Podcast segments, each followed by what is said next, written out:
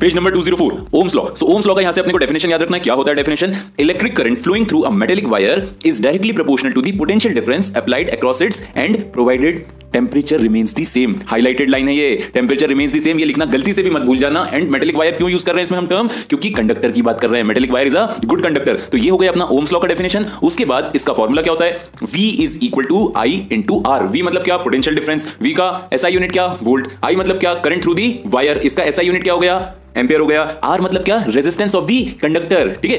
तो आर का ऐसा यूनिट क्या होता है? ओम ओ एच एम ठीक है? ये हो गया, आपने डेफिनेशन देख लिया फॉर्मूला देख लिया, उसके बाद एक ग्राफ दिया हुआ है पोटेंशियल वर्सेस करंट के बीच में। तो सबसे पहले इस ग्राफ का नेचर क्या होता है? इस ग्राफ का नेचर होता है स्ट्रेट लाइन ग्राफ होता है ये, और ये जो स्ट्रेट लाइन है ना, ये क्या रिप्रेजेंट करता है आपको? रेजिस्टेंस ऑफ़ दी वायर ये वी क्या रिप्रेजेंट करता है? Potential difference across that wire I क्या रिप्रेजेंट करता है? Current flowing through that wire and R क्या रिप्रेजेंट करता है? आर रिप्रेजेंट करता है उसका रेजिस्टेंस और आर आपको कैसे दिखने वाला है? ये जो आपको ग्राफ का स्लोप दिख रहा है ना पोटेंशियल वर्सेस आई के बीच में, जो बीच में लाइन जाकर के रखी है, इसकी वैल्यू आपको क्या देगा? आर देगा। अगर कोई पूछता है कि पोटेंशियल डिफरेंस वर्सेस करंट के बीच का ग्राफ क्या रिप्रेजेंट करता है तो आप क्या बोलोगे? रेजिस्टेंस रिप्रेजेंट करता है। ठीक है?